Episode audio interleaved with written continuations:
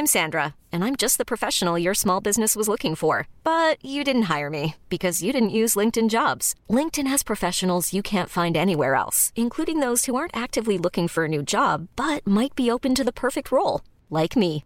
In a given month, over 70% of LinkedIn users don't visit other leading job sites. So if you're not looking on LinkedIn, you'll miss out on great candidates like Sandra. Start hiring professionals like a professional. Post your free job on linkedin.com/achieve today.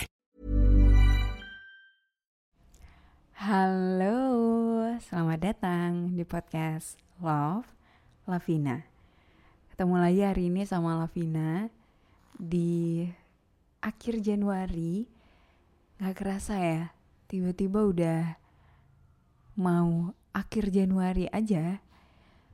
To be completely honest, Januari itu bukan bulan favoritnya aku.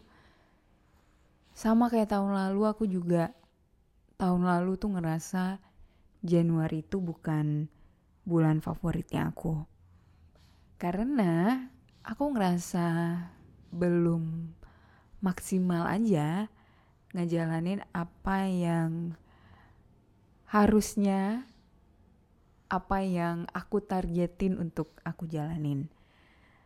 Bahkan kalau ngeliat resolusi aku tahun ini, waduh masih jauh banget nih dari tercapai. Masih banyak banget yang belum aku lakuin. Kalau kamu gimana? Ada nggak mungkin yang di bulan Januari ini ada beberapa wishlistnya, resolusinya yang udah terwujud gitu. Kalau ada, selamat. Kamu keren banget. Tapi kalau belum, sama and it's okay. Ini masih bulan Januari, masih ada 11 bulan lagi untuk kita berusaha mewujudkan resolusinya kita. Di episode kali ini, aku pengen ngebahas tentang perspektif kita ngelihat kehidupan. Gimana dengan mengubah perspektif atau cara pandang kita terhadap suatu kejadian itu bisa mengubah hidup kita juga. Bisa mengubah apa ya? Bisa mengubah mood kita, bisa mengubah perasaan kita jadi lebih baik. Aku mau ambil contoh dari cerita aku waktu 2020 2020 atau 2021 aku lupa. Yang jelas pada saat itu aku lagi coba untuk daftar beasiswa S2 ke luar negeri.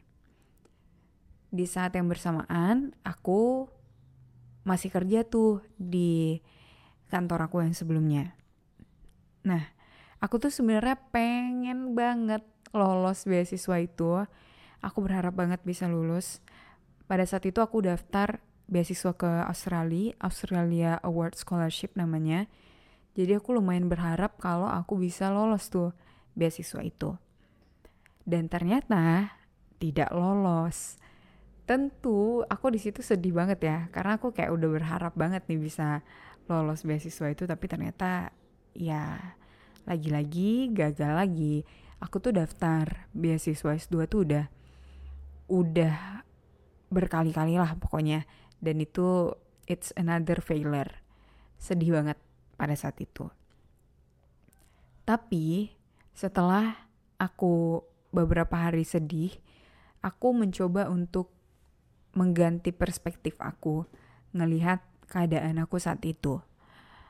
Oke okay, mungkin aku gagal di beasiswa ini biar aku fokus di karir aku dulu. Biar aku fokus di kerjaan aku dulu. Dan pada saat itu posisinya aku tuh masih trainee, yang artinya aku masih belum karyawan tetap, belum karyawan full time. Jadi aku pikir, oke okay lah, mungkin ini memang saatnya aku fokus di karir dulu gitu. Ya udah, aku ikhlasin aja, nggak lolos itu, aku balik fokus sama kerjaan aku dan bener aja beberapa bulan setelah pengumuman gak lolos beasiswa itu aku dapat pengumuman untuk promote promosi promosi naik jabatan di kantor aku. Jadi aku ngerasa kalau kita bisa ngubah perspektif kita terhadap suatu keadaan itu bakalan bikin kita ngerasa jadi lebih baik. Kalau kita yakin rejection is just redirection kita nggak bakal berlarut-larut dalam kesedihan. Ini juga yang aku rasain tahun lalu. Tahun lalu itu aku tahun pertama aku nggak kerja full time kan. Jadi aku tuh resign dari kantor itu Desember 2022. Jadi 2023 tuh aku kayak a fresh start lah gitu banyak yang pengen aku lakuin tapi ternyata nggak ternyata nggak surprise juga sih tapi alhamdulillah 2023 itu aku hamil dan karena hamil itu aku jadi nggak bisa seaktif itu untuk ngelakuin banyak hal. Di situ aku sempet sedih sih kayak aduh aku kayaknya tertinggal banget nih sama orang-orang lain gitu karena aku kayak mengambil jeda kan di hidup aku. Tapi terus setelah aku pikir-pikir lagi, setelah aku mencoba untuk mengubah perspektif aku, aku jadi sangat bersyukur.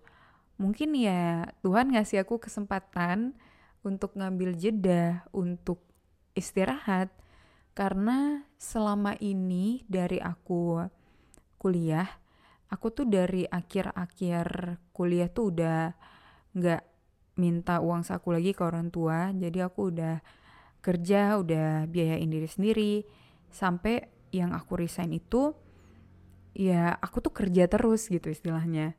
Jadi ya mungkin ini saatnya Tuhan tuh ngasih aku waktu untuk istirahat gitu.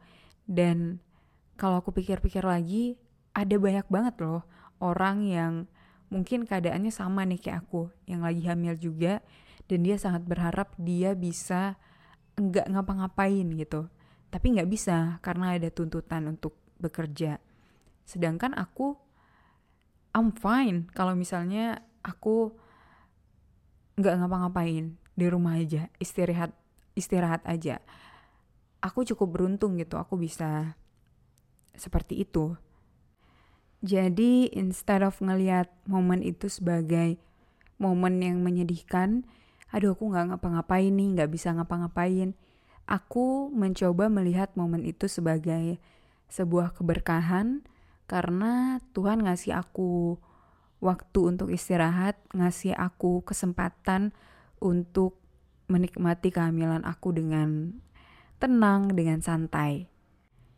Sampai sekarang, tiap kali ada hal yang gak mengenakan, ada kegagalan, ada kekecewaan yang aku alami, setelah aku mengambil cukup waktu untuk bersedih, aku berusaha untuk ngeliat kejadian itu dari perspektif yang berbeda, biar aku bisa tahu, oh mungkin ada pesan lain yang pengen Tuhan sampaikan dari kejadian ini. Memang dengan mengubah perspektif ini, kita nggak otomatis bisa menyelesaikan semua masalah kita, enggak, tapi setidaknya kita bisa ngerasa lebih baik aja. Jadi coba deh, kalau kamu sekarang lagi ngalamin sesuatu yang menurut kamu ini bukan sesuatu yang kamu inginkan, coba kamu lihat kejadian itu dari perspektif yang berbeda. Mungkin kamu akan menemukan hikmah di balik kejadian itu. Well, segitu dulu untuk episode kali ini. Terima kasih sudah mendengarkan. Jangan lupa follow podcast Love Lavina di Spotify dan juga nyalain lonceng notifikasinya. Kamu juga boleh banget share episode ini dan episode-episode lainnya di Instagram story kamu. Jangan lupa tag aku. I will be very happy if you do that.